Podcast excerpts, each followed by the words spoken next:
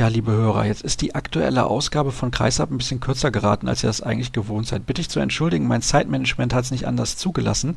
Ich musste da noch Vorbereitungen treffen für einen Sporttalk, den ich moderiere. Wir können deswegen leider nicht sprechen über interessante Ergebnisse aus der DKB-Handball-Bundesliga, zum Beispiel den Sieg von GWD Minden gegen den HC Erlangen oder die Niederlage von Melsungen in Leipzig und außerdem noch das Unentschieden nach hoher Führung von Frisch auf Göppingen gegen den Bergischen HC. Leider haben wir auch keine Chance, darüber zu diskutieren, was in der Champions League so los war. Dennoch wünsche ich euch jetzt viel Spaß mit Episode 121 von Kreisab.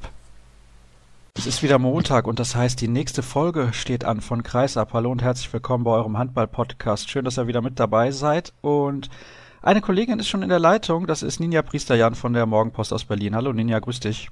Hallo Sascha. Du warst letzte Woche beim Spiel der Füchse Berlin gegen den THW Kiel. Eine relativ deutliche Niederlage, wenn man das Spiel nicht gesehen hat. 18:26 aus Sicht der Füchse. War es auch so deutlich im Spiel selbst? Phasenweise ja. Eigentlich lässt sich das Spiel ganz gut erklären, wenn du dir die ersten 4 Minuten anguckst. Also es geht los mit einem Tor von Duvnjak, dann kommt ein 7 Meter für die Füchse, den Nenadic verwirft bzw. Ladin hält. Dann kommen 2 7 Meter für Kiel und dann ein eigentlich sehr guter, gedachter Pass von Drux, der aber daneben geht und Santos macht den Gegenstoß und steht 4-0. Also 0-4 aus Sicht der Füchse. Es hätte eigentlich genauso gut auch 2-2 stehen können. Und irgendwie... genau so lief es immer wieder in dem Spiel ab. Also sie kämpfen sich ran und haben für mich, wenn ich vergleiche zu den Vorjahren, die Spiele von Füchse gegen Kiel, war es nicht so, dass die Füchse einem übermächtigen Gegner gegenüberstanden, sondern vielmehr standen sie sich selbst im Weg. Also die Phasen, in denen Kiel so vorgegangen ist, war es nicht so, dass sie unbedingt selber die Tore machen mussten, sondern dass Abpraller nicht gefangen worden sind, leichte Gegenstöße zugelassen worden sind und die Füchse einfach vor allem im Rückraum überhaupt keinen Druck aufs Tor gebracht haben. Es war ja auch so, dass in den letzten Jahren die Spiele in Berlin gegen den THW meistens relativ knapp waren. Also ich erinnere mich zwar auch an eine, ich glaube, fast 40 Tore Demonstration der Kieler in Berlin. Ich glaube, das war vor 2 Jahren. Ne? Da haben sie fast 40 Buden gemacht. Das letzte Ligaspiel, wo sie, glaube ich, die Rhein-Neckar-Löwen um die deutsche Meisterschaft gebracht haben. Oh ja, genau. Ja, das kann natürlich auch sein. Ja, und dann gab es ja noch ein Spiel, das war in Berlin, wo sie, jetzt habe ich gerade mal nachgeschaut, 38-27 hat da der THW Kiel gewonnen. Also auch relativ deutlich. Aber ich kann mich auch an einige knappe Spiele erinnern. Jetzt hast du gerade gesagt, die Füchse standen sich eigentlich mehr selber im Weg. Wie war denn dann die Stimmung nach dem Spiel? Waren sie frustriert? Waren sie enttäuscht? Denn ich war schon davon ausgegangen, dass sie den THW Kiel durchaus schlagen können in dieser Partie.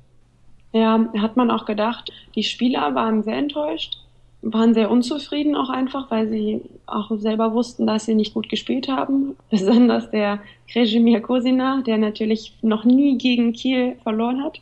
Der hätte seine Statistik gerne behalten, aber sie waren sich eigentlich alle im Klaren, dass sie das Spiel in der ersten Hälfte verloren haben, weil sie da ja einfach 11 Minuten lang kein Tor gemacht haben, nachdem sie auf 5-6 dran waren in der 16. Minute. Also waren enttäuscht, allerdings vom Geschäftsführer her, Bob Hanning, war die Stimmung gar nicht so schlecht. Der hat vielmehr gesagt, dass er das Gefühl hat, dass sie noch nie so nah dran waren an Kiel. Sie sind so nah an Kiel dran wie noch nie überhaupt. Was, wenn man das Ergebnis anguckt, denkt man sich, alles klar. Aber so vom Spielempfinden hatte er gar nicht so unrecht. Also die Abwehr war sehr gut. Da fand ich beide Mannschaften fast auf einem Niveau. Also Füchse vielleicht so 5-10% dahinter. In der Torhüterleistung fast gleich auf. Deshalb sah eigentlich nicht schlecht aus, nur sie haben es vorne nicht zusammengekriegt. Und man darf eben auch nicht vergessen, dass sie komplett ohne Linkshänder gespielt haben. Also ohne Profi-Linkshänder, sage ich jetzt mal, im Rückraum. Und das war, glaube ich, ausschlaggebend für die Niederlage. Ja, Fabian Wiede hat gefehlt kurzfristig, der fehlte ja auch schon in Hannover und Tönnesen, der fällt monatelang aus. Glaubst du, man verpflichtet eventuell nach in Berlin? Nein, sieht nicht so aus. Also nach dem, was Hanning gesagt hat, will er auf jeden Fall den Christoph Reiski spielen lassen, dem eine Chance geben. Zudem haben sie mit Drago Vujović jemanden, der auch in der Lage ist, die rechte Seite zu spielen. Es kommt, glaube ich, darauf an, was mit Fabian Wiede passiert. Solange sie den Wiede hatten, der ja auch nochmal einen Tacken stärker ist momentan, finde ich, als Tönnesen, war es nicht so das große Problem. Jetzt, da der auch ausfällt, muss man gucken. Aber da er jetzt keine, ich sage jetzt mal, schlimme Verletzung hat, es ist nichts kaputt oder so, wird der, denke ich, in den nächsten Tagen schon wieder spielen, also sich wieder reinfinden. Und das wird durch die Schonung, die sie ihm jetzt gegeben haben, auf jeden Fall besser. Und dann glaube ich nicht, dass sie jemanden nachverpflichten. War das der ärgerlichste Ausfall, den man haben konnte vor diesem Spiel gegen Kiel, Fabian Wiede? Definitiv. Also nachdem Tönnesen sich verletzt hat, hat man es schon ja gesehen, wie wichtig Wiede ist. Ich glaube, das war das Spiel gegen Stuttgart, als er sich so an die Schulter fasste. Und du siehst eigentlich, er hat in den letzten 2 Partien vor seinem Ausfall eigentlich fast immer das Spiel gemacht. Er war derjenige, der die 7 Meter geworfen hat, auch wenn er sie nicht immer getroffen hat. Aber er hat die meiste Verantwortung getragen und er war auch der einzige Spieler, von dem Hanning gesagt hat, den können wir momentan nicht ersetzen und dann fällt genau der im nächsten Spiel aus. Also das war wirklich der dramatischste Ausfall. Gucken wir doch mal ein bisschen konkreter auf die Partie selbst. Du hast eben am Anfang gesagt, die Füchse standen sich ein bisschen selber im Weg, aber man hat ja auch gegen den THW Kiel gespielt. Was hat dir bei Kiel denn besonders gut gefallen? Was bei Kiel extrem gut war, war einfach die 6-0-Abwehr mit Niklas Landin dahinter. Andreas Wolf hat, glaube ich, die letzten 20 Minuten gespielt. Die Abwehr war wirklich, wirklich sehr stark. Niklas Landin, und wer mir sehr gut gefallen hat, war einfach der Nikola Bilyk. Der hat's, obwohl Berlin eine gute Defensive hatte, immer wieder geschafft, die vor unlösbare Aufgaben zu stellen. Der ist mit einem Tempo da angekommen, glaube ich, 5 Tore gemacht, bester Werfer. Und das sah sehr mühelos aus. Also da hat auch Alfred Gislason danach gesagt, das ist auch nicht normal, dass hier ein 19-Jähriger aus Österreich in die Liga kommt und ich glaube, in fast jedem Spiel bester Werfer ist. Und ich glaube, das ist dann auch der Unterschied zu einem Christoph Reiski, ne, der hier reingeworfen wird, 3 Spiele jetzt gemacht hat für die Füchse, aber einfach eine ganz andere Klasse hat als der Bilyk. Ich habe ihn ja im Prinzip schon zum nächsten Welthandballer ausgerufen, also jetzt nicht zum Welthandballer 2016, um Gottes Willen, aber ich sehe den in Zukunft als, ja, auf jeden Fall ein Top-5-Spieler weltweit. Welchen Eindruck hast du von ihm persönlich gehabt? Du hast ihn, glaube ich, zum ersten Mal in der Halle gesehen. Auf jeden Fall, ja. Also ich muss echt sagen, er hat die ersten 2 Tore gemacht, dann habe ich angefangen nachzugucken, wie er sonst so gespielt hat, weil ich echt beeindruckt war, weil er wirklich immer wieder aus dem Nichts kam und ja, ich glaube, der hat die Berliner echt genervt, sage ich jetzt mal so. Weil, ja, man immer auf ihn aufpassen musste. Er hat natürlich auch Räume geschaffen für die anderen. Wenn man jetzt vergleicht mit Steffen Weinhold, Steffen hatte so ein paar Würfe, wo man wirklich gemerkt hat, der ist jetzt echt genervt, weil der nicht durchkam. Also der musste wirklich mit aller Gewalt den Ball irgendwie ins Tor wursteln. Und der Bilyk, bei dem sah das einfach so aus, als wäre das gar nichts. Also der hat mir wirklich, wirklich sehr gefallen, sehr sprunggewaltig, sehr massig auch schon, also für sein Alter. So vom Körperbau Paul Drux ähnlich, finde ich. Wenn man die beiden ein bisschen vergleicht, was würdest du sagen?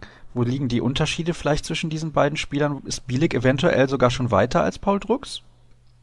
Ich würde so sagen, Paul ist jetzt 21, glaube ich. Der hat mit 18 hat er angefangen. Würde ich gar nicht unbedingt sagen. Vielleicht kann man sagen, dass Paul Drux noch ein bisschen mehr Spielgestalter ist und Bilyk ein bisschen mehr Shooter.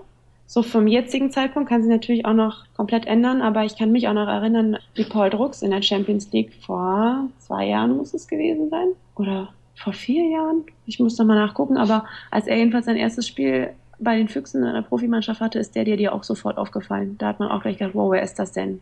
Also ist schon ähnlich. Ich würde gerne noch auf einen anderen Spieler der Füchse eingehen, nämlich Steffen Fäth. In den ersten Partien hatte ich so den Eindruck, er hat noch ein bisschen Anlaufschwierigkeiten. Hat er sich mittlerweile eingelebt in Berlin?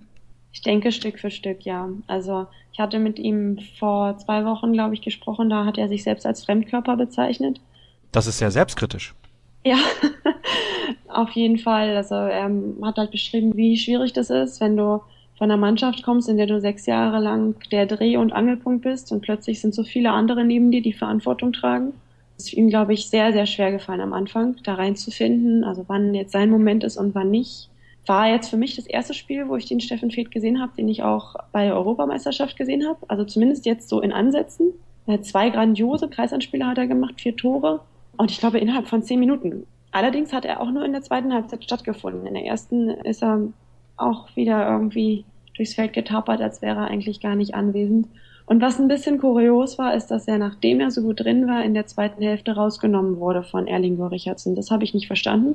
Da hätte ich den weiterspielen lassen, aber ja, da wird er seine Gründe gehabt haben. Gerade Steffen Fäth ist ja eigentlich ein Spieler, der braucht diese Bauchpinselei, ne? Also den muss man immer irgendwie wohlbehütet in so ein Spiel reinbringen, mit jede Menge Selbstvertrauen und Vertrauen auch in diesen Spieler. Denn ich glaube, sonst funktioniert der nicht. Nee, ich glaube, das hat er auch gesagt, dass er braucht sehr, sehr viel Vertrauen vom Trainer. Und in dem Gespräch klang für mich ein bisschen durch, dass er das noch nicht so spürt. Auf die Frage hat er gesagt, er weiß es nicht, ob der Trainer ihm vertraut, weil er ihn halt einfach noch nicht so kennt. Und man darf halt auch nicht die Vergangenheit von Fäth vergessen, der ja wirklich keinen leichten Start hatte in sein Profileben, in Gummersbach kaum gespielt hat und Dann in Wetzlar war es ja auch am Anfang schwierig, ne, bis Kai Wandschneider kam. Ja, dieses Vertrauen, was die Trainer den Spielern entgegenbringen, das ist schon sehr, sehr erstaunlich, wie sehr sich das auf die Leistungen einzelner Akteure auswirkt. Ich muss da jetzt nochmal nachhaken. Glaubst du, das wird gut gehen? Mit Steffen Fäth? Ja. Ja, das glaube ich schon. Ich glaube, dem muss man ein bisschen Zeit geben. Man hat jetzt gesehen, dass er kommt. Ich könnte mir vorstellen, dass Richardsson dem auch in Zukunft ein bisschen mehr Spielanteile dann geben wird, gerade jetzt durch die Position da Rückraum rechts, dass sie da ein bisschen verschieben müssen. Vielleicht ist genau das für Fäth gerade gut. Ich glaube, dass Richardsson ein Trainer ist, der hat ein hohes Sicherheitsempfinden. Der hat halt seine ganzen Rückraumspieler, die sich von der letzten Saison schon kennen. Dann kommt der Fäth dazu und braucht. Und er denkt, er muss ihm Zeit geben. Und muss er auch vielleicht. Und ich glaube, er denkt sich, der Fäth, der soll sich nicht so eine Platte machen, der ist schon gut. Ich weiß nicht, was da hinter den Kulissen, was er ihm da sagt, ob er ihm da noch mehr Selbstvertrauen irgendwie geben kann. Ich würde fast tippen, vielleicht muss der einfach nur noch mehr spielen. Aber man hat ja auch gesehen, das hat Fäth sogar selber gesagt, die Minuten, die er ihn hat spielen lassen, war er ja dann auch nicht so gut bis dato. Und dann muss man natürlich auch gucken, letztendlich geht es um viel bei den Füchsen auch. Und die ersten Spieler haben ihm ja auch recht gegeben in seiner Entscheidung. Da hat es ja immer wunderbar funktioniert, auch wenn Fäth da nicht so viel gespielt hat. Aber ich glaube jetzt, der Europapokal ist losgegangen. Da braucht sich keiner beschweren dann über zu wenig Einsatzzeiten. Der wird auf jeden Fall kommen, da mache ich mir keine Sorgen. Also sportliche Qualität hat Steffen Fäth in den letzten Monaten und 1-2 Jahren auf jeden Fall unter Beweis gestellt. Dass das kann, ist klar. Mal sehen, wenn er sich einfindet, so richtig ins System der Füchse Berlin. 12:2 Punkte haben beide Mannschaften jetzt auf dem Konto. Was glaubst du denn, ist drin für die Füchse Berlin? Du warst relativ optimistisch, bevor die Saison losgegangen ist, als wir in der Vorschau miteinander gesprochen haben. Jetzt dieser sehr, sehr gute Start. Ja, also ich glaube schon, dass die vielleicht in diese Top 3 reinrutschen können. Platz 4 hatte ich gesagt, glaube ich, in unserer Saisonvorschau. Ja, man darf nicht vergessen, dass sie jetzt auch nicht den allerschwierigsten Start hatten. Jetzt kommt Ende Oktober auch Flensburg. Ich glaube, an den Spielen wird es dann hängen. Ne? Letzte Saison haben sie es halt nicht einmal geschafft, die Großen so richtig zu ärgern. Ehrlich gesagt, wirklich nach dem, was ich jetzt gegen Kiel gesehen habe, auch wenn das -8 ist, ich glaube, dass sie das können. Gerade weil sie in der Abwehr wirklich Weltklasse sind inzwischen schon. Also wirklich sowas von nah an Kiel dran. Und weil sie es offensiv eigentlich können. Die Sachen, die sie nicht gut gemacht haben, sind keine Sachen, die wie im vergangenen Jahr einfach an, ja, da waren sie einfach limitiert. Das hat nichts mit dem Können zu tun. Das hat mit Unkonzentriertheit zu tun, mit einem neuen System, was sie eingeübt haben, weil ihnen 2 Spieler gefehlt haben. Ich glaube schon, dass sie da oben angreifen können. Ist ganz interessant, wenn man mal sieht, gegen wen die auch in den nächsten Wochen so spielen. Dieses Spiel gegen Flensburg übrigens, Ende Oktober ist ein DHB-Pokalspiel. Und dann gibt's nochmal Flensburg im Dezember, wenn ich jetzt richtig geschaut habe, muss ich gerade nochmal gucken. Genau, am 18.12. Okay. Also vorher dann nochmal ein Spiel gegen die Rhein-Neckar-Löwen, aber auch das auswärts. Also die nächsten Gegner, nehmen wir jetzt mal Coburg raus, die haben es auf jeden Fall in sich und da wird dann schon der neue Kader und diese neue Zusammenstellung auf den Prüfstand gestellt, um es mal so zu formulieren. Also ich finde diese Mannschaft sehr, sehr interessant. Wo liegen denn deiner Meinung nach noch die größten Schwächen abseits von diesem Offensivspiel jetzt gegen den THW Kiel, wo ja auch eine Bombenabwehr stand? Das muss man ja auch sagen. Also die Kieler haben ja ordentlich was dagegen gestellt. Siehst du noch große Schwächen in dieser Mannschaft? Die 7 Meter. Also die Quote der 7 Meter ist eine Katastrophe. Es ist komischerweise in den vergangenen Jahren auch schon so gewesen. Und egal, wer da wirft, das kommt einfach immer wieder. Das ist kurios. Wiede hat es eigentlich ganz gut gemacht. Er hatte zwischendrin mal einen richtig schlechten Spieltag. Da hat er, glaube ich, 3 verworfen. Nenadic aber auch 2. Also die verwerfen die viel zu viel. Das finde ich echt eine Schwachstelle. Und das Zweite ist, dieses neue Spiel, dieses temporeiche Spiel, was sie jetzt haben, auch wirklich zu spielen. Solange alle Spieler fit sind, kriegen sie das hin. Und solange Drux und Wiede spielen, finde ich auch immer, kriegen sie das hin, dieses Tempo aufrechtzuerhalten. Plus, sobald Nenadic drin ist, Vujović finde ich auch noch ein bisschen, die sind ein bisschen langsamer, die verschleppen das Tempo, die gehen eher so auf Einzelaktionen. Da fällt mir ab und zu auf, dass sie dann zurückverfallen in dieses alte Spiel. Was eigentlich auch nicht unbedingt schlecht sein muss, wenn man das halt paart. Bloß, ich habe manchmal das Gefühl, dass sie dieses Tempo halt, dass sie das nicht durchhalten können und dann schwächelt es immer. Aber bislang hat's ja einigermaßen geklappt. Ich meine, so einen Ausrutscher, einen halben Ausrutscher zumindest, kann man sich ja erlauben gegen den THW Kiel. Das ist nicht irgendeine Mannschaft. Man steht immer noch vorne mit dabei in der DKB-Handball-Bundesliga. Würdest du an deinem Tipp irgendwas ändern oder vielleicht sogar ein bisschen mehr Geld auf Platz 4 setzen? Schwer zu sagen. Ich habe wirklich jetzt, nachdem ich die ersten Spiele gesehen habe, fast gedacht, oh, könnte ja doch noch einen Platz weiter hochgehen. Es kommt drauf an, ich habe jetzt Flensburg noch nicht viel gesehen. Da kann ich dir sagen, die sind bockstark im Moment. Ja, genau. Die Rhein-Neckar-Löwen gibt es eben auch noch. Ja, ich würde da erstmal drauf bleiben. Gut, also noch nicht Haus und Hof auf Platz 3 verwetten, aber ich denke, Platz 4 sollte auf jeden Fall drin sein. Man muss ja auch immer in Betracht ziehen, dass zum Beispiel so Konkurrenten um diese Position wie die MT Melsungen sehr, sehr schlecht in die Saison gestartet sind und die Füchse jetzt mit einem ordentlichen Vorsprung in die nächsten Wochen gehen, könnte man ein bisschen verwalten und bei dem Spielplan auch sieht es ganz ordentlich aus, dass es dann auch ausreicht, zumindest in die Top 4 zu rutschen. Das wäre ja eine starke Verbesserung im Vergleich zu den letzten Jahren und auf jeden Fall ein Erfolg. Dann danke ich dir erstmal recht herzlich, Nina, für deine Einschätzung rund um dieses Spitzen Spiel zwischen den Füchsen Berlin und dem THW Kiel. Wir machen eine Pause hier bei Kreisab und gleich sind wir wieder zurück. Wir sind angekommen im Interview der Woche und ich begrüße jemanden, den ich vor, ich weiß nicht, 1-2 Jahren schon mal bei mir in der Sendung hatte, nämlich Markus Krauthoff. Einigen sollte etwas sagen. Hallo Markus, grüß dich. Hallo Sascha, grüß dich auch. Damals als Co-Trainer der Kadetten Schaffhausen bei mir im Interview der Woche gewesen, mittlerweile wieder zurück in Deutschland und ganz aktuell, nämlich beim TUS Derschlag. Aber bevor wir darüber sprechen, erstmal, du bist gerade in Stuttgart, ne? Was machst du da? Genau, ich bin gerade in Stuttgart unterwegs. Der Markus Bauer hatte mich nochmal eingeladen. Die spielen heute Abend gegen Magdeburg mit ihrem TBV. Und ja, das habe ich natürlich genutzt, dass ich vorbeischaue. Ich werde auch in Zukunft heiraten. Das verbinde ich natürlich alles mit der Heimkehr nach Hause. Und da gibt es natürlich auch in Umgebung Stuttgart einige Möglichkeiten, sich vielleicht einen schönen Hochzeitsanzug anzuschauen. Das ist gerade so ein bisschen die Planung vom Wochenende für mich. Ja, und dann hoffe ich auf heute Abend ein schönes Spiel. Ihr merkt also, wir zeichnen schon am Freitag auf, aber das macht natürlich nichts. Hast du wenigstens was Ordentliches gefunden zum Anziehen? Ja, ja, doch, ich habe was Wunderbares gefunden. Männer sind da ja nicht so wählerisch wie Frauen, sage ich mal. Aber ich denke mal, von der Qualität und von der Auswahl her habe ich da genau den Punkt getroffen. Meine zukünftige, ich habe ihr mal ein Foto geschickt, die ist auch zufrieden. Und das ist für mich die Hauptsache, sage ich ganz ehrlich.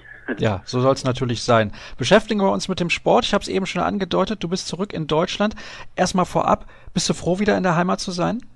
Ja, das kann man sagen. Ich war jetzt dann doch sehr, sehr lange aus der Heimat weg und es ist nicht so, dass ich immer nachgetrauert habe, weil ich gut mit meinen Aufgaben abgelenkt wurde, aber Mentalitäten fehlten mir, fehlte auch so ein bisschen so dieses rheinländische Flair und nach 12 Jahren Schweiz bin ich natürlich wirklich froh, dass ich dann wieder zurückkehren kann. Das ist eine lange Zeit. Ja, das ist sehr lange. Ich habe es aber auch genossen und ich habe sehr, sehr viel gelernt und ich habe auch sehr, sehr viel mitgenommen. Ich habe dort meinen Job angefangen als Personalberater. Neben dem habe ich natürlich auch im Handball mit vielen Persönlichkeiten zusammenarbeiten können, obwohl es die Schweiz ist. Eben Markus Bauer, Lars Walter, nur um mal 2 zu nennen, wo ich viel miterlebt habe. Ich habe einige Erfolge gefeiert auch. Also ich habe der Schweiz viel zu verdanken, habe während der Zeit auch meine A-Lizenz als Trainer gemacht. Ja, und dann bin ich eben auch beruflich weitergekommen. Das sind schon sehr wichtige Faktoren und jetzt ist es an der Zeit eben und die Möglichkeiten sind da, zurückzukehren. Du hast gerade eben gesagt, du hast ein bisschen das rheinländische Flair vermisst. Was wirst du denn von der Schweiz vermissen? Ja gut, von der Schweiz kann man eigentlich viel vermissen. Also das Erste ist erstmal natürlich, ich sag's ganz offen, das Finanzielle. Du verdienst ganz anders in der Schweiz als in Deutschland. Dazu muss man natürlich auch sagen, dass du viel höhere Ausgaben hast. Das kann man einfach genau an 50% ausmachen. Du verdienst 50% mehr, musst aber auch für dein Leben 50% in allen Belangen ausgeben.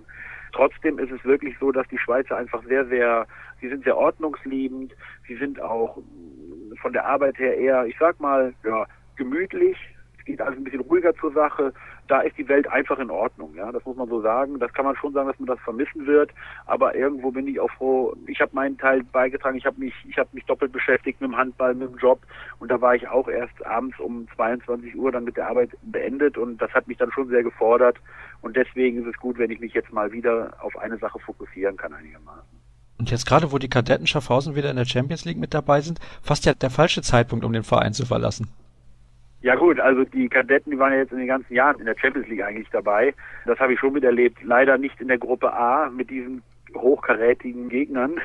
Also allein jetzt am Samstag spielen sie gegen Paris und das sind natürlich schon Sachen, wo ich sage, gut, das hätte ich gerne miterlebt, ja. Nur im Nachhinein muss ich sagen, Familie ginge mir dann in dem Gedanken doch schon etwas vor. Ich hätte wahrscheinlich auch ein Problem gehabt, hätte ich überhaupt noch eine Frau gehabt nach dieser Saison, weil es sind einfach auch viel mehr Spiele Champions League, es sind dann auch in der Heimat viele Spiele, da hätte ich viele Wochenenden, teilweise Monate gar nicht mal zu meiner Frau, zu meiner Tochter gehen können und das wäre nicht mehr zu vereinbaren gewesen. Wie war das überhaupt mit der Pendelei? Wie hast du das eigentlich zeitlich immer hinbekommen? Muss ja auch extrem anstrengend gewesen sein. Ja, ich habe sogar gemerkt, ich dachte so gut, jetzt jedes Wochenende, wenn der Handball erstmal wegfällt, ist es vielleicht einfacher. Ich bin öfter bei der Familie. Es sind immer noch 5,5 Stunden Fahrt und zu Hauptverkehrszeiten können da auch mal schnell 7 Stunden draus werden. Aber ich sage dir auch ganz ehrlich, Sascha, man gewöhnt sich so ein bisschen daran. Man gewöhnt sich so ein bisschen an die Fahrerei. Trotzdem habe ich auch viele Sachen auf der Autobahn erlebt, wo ich einfach sage, das war knapp. Man redet auch ein bisschen von Gefährlichkeit. Ich bin ja auch Zug gefahren, ich bin aber auch geflogen. Aber das muss man halt alles immer ein bisschen timen. Und die Pendelei, das ging schon ganz schön in die Knochen. Ich habe es dann halt mal nur alle 3 Wochen gemacht, als der Handball noch dabei war. Oder alle 2 Wochen, je nachdem, wie es ging. Jetzt jede Woche. Und die Belastung ist einfach auch zu hoch. Und das habe ich dann am Ende auch gemerkt. Bevor wir auf deine aktuelle Aufgabe zu sprechen kommen, du hast gerade eben gesagt, diese tolle Gruppe A. Wie war das denn in den Gruppen C und D zu spielen? Hat es ein bisschen genervt, wenn man dann irgendwie Mannschaften zu Gast hatte oder irgendwo hinreisen musste, wo es vielleicht nicht ganz so interessant war?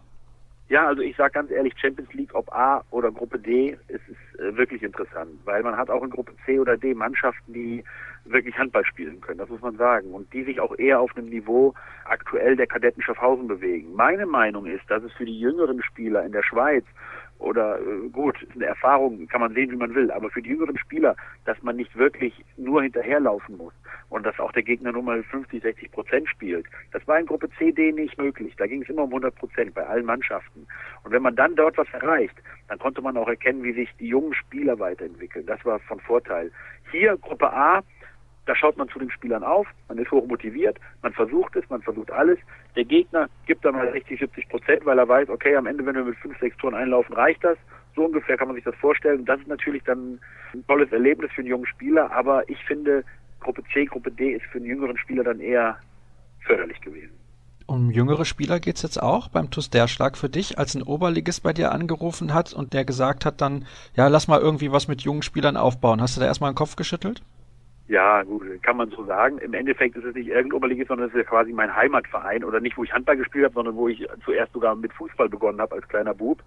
Nichtsdestotrotz ist Derschlag meine Heimat. Ich habe dort Abitur gemacht, ich bin dort zum Kindergarten gegangen, ich bin quasi aufgewachsen. Ich habe dort auf dem Bolzplatz gespielt, den es heute gar nicht mehr gibt. Ja, und da denkt man natürlich schon zweimal drüber nach, wie soll das funktionieren. Der Trainer Ralf Weinheimer vom Oberligisten dort hatte mich sogar ins Gespräch gebracht. Ich fand es ganz interessant. Ich habe mir das mal angehört. Ich habe mir das dann auch 2, 3, 4 Mal anhören müssen, weil ich halt auch aufgrund der Insolvenzen, die ich in Deutschland miterlebt habe, im Handball ein gebranntes Kind bin. Und deswegen war ich hier erstmal hellhörig. Aber hinter dem Thema steht halt auch ein Sponsor, der wirklich ein Lokalpatriot ist. Das ist der Stefan Bronjo, den kann ich ruhig nennen. Ist ein guter Typ, ich verstehe mich sehr gut mit ihm. Er hat gute Ideen, er möchte gerne den Verein wieder ein Verein werden lassen. Das heißt, eine wunderbare Jugendstruktur hinbekommen, gutes Vereinsleben haben. Und das ist eigentlich so sein Ziel. Und er wollte nicht große Geld in Gummersbach buttern oder in die erste Mannschaft, sondern er möchte gerne, dass da so ein Vereinsleben entsteht. Und das steht und fällt auch für ihn so ein bisschen mit der Jugend. Und da wurde ich ein bisschen angesteckt, kann man sagen. Und ich habe dann am Ende mich auch dafür entschieden, den Weg mitzugehen. Und ich bin mal gespannt, wie es laufen wird. Wie viel Zeit deckt das dann ab oder nimmt das in Anspruch, so 50-50 mit deinem normalen Job? Nein, das ist ein Vollzeit. Oh, interessant. Nee, ist Vollzeit, wirklich. Das ist ja auch gerade das Spektakuläre. Ich glaube, ich gehöre in Deutschland mit zu den wenigen Vollzeit angestellten Trainern in einem Oberliga-Verein, der die Jugendarbeit aufbauen soll. Aber das ist ja auch eben der Gedanke, dass es eben nicht nur für den Verein ist, sondern ich werde nicht junge Spieler wegnehmen oder junge Spielerinnen irgendwo in unseren Verein holen, damit die ja nicht woanders hin zum Zuge kommen, sondern mir ist wirklich wichtig oder dem Verein, dass man quasi auch so für den Kreis oder so jemanden hat, der so ein bisschen die Jugend nach vorne bringen kann, der auch die Kids, sei es nicht nur jetzt die Einheimischen, sondern vielleicht auch Flüchtlinge, da gibt es ja jetzt auch immer die Thematik, die auf den Tisch kommt, dass da so hier und da mal ein Konzept aufgebaut wird, dass die auch ein bisschen in die Halle geholt werden, dass man hier den einen oder anderen erkennt, der vielleicht auch ein bisschen größeres Talent hat und dass man da auch breitensportlich gut aufgestellt ist. Und dass man da halt in der ganzen Region dann davon schöpfen kann. Weil mir ist wichtig, dass es eben nicht nur darum geht, Hauptsache TuS Derschlag hat die besten Spieler. Das wird neben dem VfL Gummersbach auch gar nicht funktionieren, sondern dass man einfach die Kids für den Sport begeistert und dass man dann einen wunderbaren Verein im Jugendbereich, dass man das aufbauen kann. Du hast gerade gesagt, Kids begeistern. Wie kann man denn Kids für Handball begeistern? Das ist eigentlich eine fantastische Sportart. Also genau das ist erstmal der Punkt. Man muss natürlich auf die Kinder zugehen, man muss mit ihnen auch ein Training machen, wo sie merken, och, das ist ja doch ganz interessant. Man muss natürlich da auch sich ein paar Sachen überlegen. Wie kann man jemanden begeistern, der noch nie einen Handball in der Hand hatte? Oder wie können wir mit Kindern reden, zum Beispiel die Dose auf dem Schulhof in die Hand zu nehmen und zu werfen, anstatt da einfach mit dem Fuß gegenzutreten? Das sind so kleine Anekdoten, so kleine Überlegungen. Das werden wir so schnell nicht hinbekommen. Aber wir können es hinbekommen, indem wir den Kids einfach zeigen, spielerisch, natürlich, wenn ich im jungen Alter rede, dass wir ihn spielerisch zeigen, hier, das macht Spaß, da sich mit dem Ball zu bewegen, den Ball zu spielen, zu passen, gegenseitig miteinander zu spielen, das macht Spaß und da müsst ihr einen Kick dran sehen. Und das ist eine Herausforderung, das ist schon klar, das ist eine Aufgabe und wer das nicht möchte, der möchte das nicht, aber das ist eben auch meine Aufgabe, rauszufiltern, wer möchte es und wen kann man dazu gewinnen. Wo liegen denn heutzutage deiner Meinung nach die größten Schwierigkeiten, Kinder davon zu überzeugen, so einen Sport zu betreiben? Also in erster Linie ist es natürlich mal auch wirklich ein finanzieller Punkt. Das ist jetzt bei mir wirklich so eine Ausnahme, muss ich sagen, wo es möglich ist, dass man jemanden hauptamtlich anstellen kann, der sich von morgens bis abends, auch Wochenends, wirklich um diesen Jugendbereich kümmern kann, um Kinder. Und natürlich dann jemand, der dann auch noch gut ausgebildet ist. Also ich spreche jetzt hier von den Lizenzen und auch das Talent hat, mit Kindern umzugehen. Ich sag mal, wenn jetzt im Jugendbereich Trainer, die den ganzen Tag 8-9 Stunden wirklich gefordert wurden bei der Arbeit, gehen dann in die Halle oder gehen dann eine Minimannschaft trainieren, dann versteht man manchmal auch vielleicht einen Frust, wenn es ein bisschen lauter zur Sache geht, wenn die Kinder durcheinander laufen etc., dass das dann nicht sehr förderlich für die Kinder ist. Ja, man muss irgendwo schon auch in die Richtung gehen, dass man sagt, wieso nicht einfach auch mal das professionalisieren, den Jugendtrainer, oder dass man versucht, auch dort einfach viel mehr zu investieren. Es ist immer leichter gesagt als getan, das weiß ich auch, weil man immer die erste Mannschaft voranbringen muss in einem Verein. Aber auf kurz oder lang bin ich schon der Meinung, dass man davon auch profitieren kann, gerade in der Oberliga, Regionalligamannschaft. Und wenn man dann natürlich die Möglichkeit hat, wie das jetzt auch der TUS Derschlag wahrnimmt, da Geld zu investieren, dann sollte man das schon ein bisschen wahrnehmen. Es muss ja nicht gleich ein Hauptamtlicher sein, aber zumindest so, dass man 50-50 jemanden hat, der sich da ein bisschen mehr darum kümmern kann, als nur Ehrenämter reinzunehmen. Da hängt es natürlich dann auch ein bisschen an der Ausbildung. Setzen zu wenige Clubs intensiv auf die Jugend? Du, das kann ich noch nicht sagen. Ich bin jetzt noch nicht so aktiv unterwegs. Ich werde versuchen, mir da mal ein klares Bild von zu machen. Ich komme jetzt auch nicht als der große Messias, der alle Leute da jetzt alle Kiddies vom Handball überzeugen kann. Da bin ich ganz ehrlich. Ich bin jetzt jemand, der versucht zu motivieren. Ich denke, ich habe da ein gewisses Talent dafür, weil ich liebe die Sportart, ich habe eine Leidenschaft dafür und das ist einfach ein wichtiger Punkt. Wenn man ein Herz für etwas hat, dann kann man das auch besser transportieren, als wenn man das rein professionell machen müsste. So, und wenn man das dann schon mitbringt und dann auch in der eigenen Heimat, dann denke ich, ist das eine ganz gute Kombination, um vielleicht auch andere dafür zu gewinnen. Ich sehe das ja nicht nur bei den Kindern. Man muss ja auch viel mit Eltern, mit Lehrern reden. Auch da muss ein Umdenken vielleicht stattfinden, dass man sagt, okay, ich investiere da rein, dass mein Kind da viel mehr Möglichkeiten hat, auch mal mitzutrainieren. Oder dass man auch öfter mal die Möglichkeit hat, unter der Woche in der Halle zu sein. Und ich glaube, beim TUS Derschlag, wo ich dann jetzt eben anfange, gibt es die Möglichkeit, dass man auch überregional vielleicht ein paar Leute dazu holen kann, ein paar Kiddies, die dann auch unterstützen und dass man dort auch dann schauen kann in Zukunft, wie sich das entwickelt.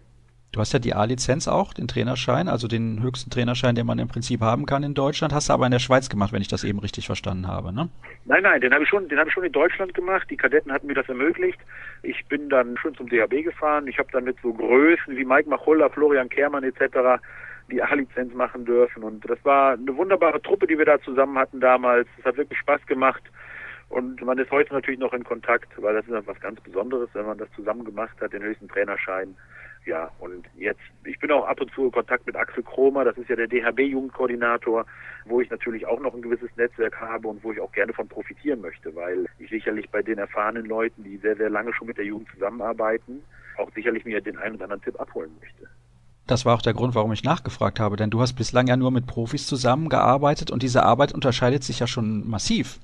Ja gut, also ich sagte es ja eingangs, ich hatte es ja eben erwähnt, glaube ich, es ist auch ein Herz und eine Leidenschaft und es ist nur so ein Punkt, ich habe selber jetzt auch eine 5-jährige Tochter, mit Kindern zu arbeiten, das habe ich einfach auch gemerkt, das macht mir Spaß, ich habe es natürlich nebenbei auch im Verein immer wieder unterstützt, die Arbeit mit den Kids und ich habe das beobachtet und ich habe das mitgemacht, auch durch Markus Bauer, der dann halt schon bei der U20 da wirklich involviert war, wo man dann merkte, wenn die Kids in ein gewisses Alter kommen, wo sie ja motiviert sind, dann ist da halt auch irgendwas vorhanden, ein gewisser Kick. Und das sind die Sachen, die muss man einfach transportieren. Was natürlich dann dazu kommt, ist, man muss natürlich auch diese fachlichen Kenntnisse haben, dass man sagt, vielleicht hält man sich ein bisschen an diese vorgegebene Rahmentrainingskonzeption, dass man sieht, wie sind die Entwicklungsphasen der Kinder. Und wichtig ist natürlich auch die persönliche Entwicklung. Also nicht nur das sportlich, sondern auch, dass die Kinder persönlich wissen, was wollen sie, wo wollen sie hin, dass man ihnen nicht alles abnimmt, sondern dass da auch eine gewisse Eigenständigkeit dann herrscht irgendwann.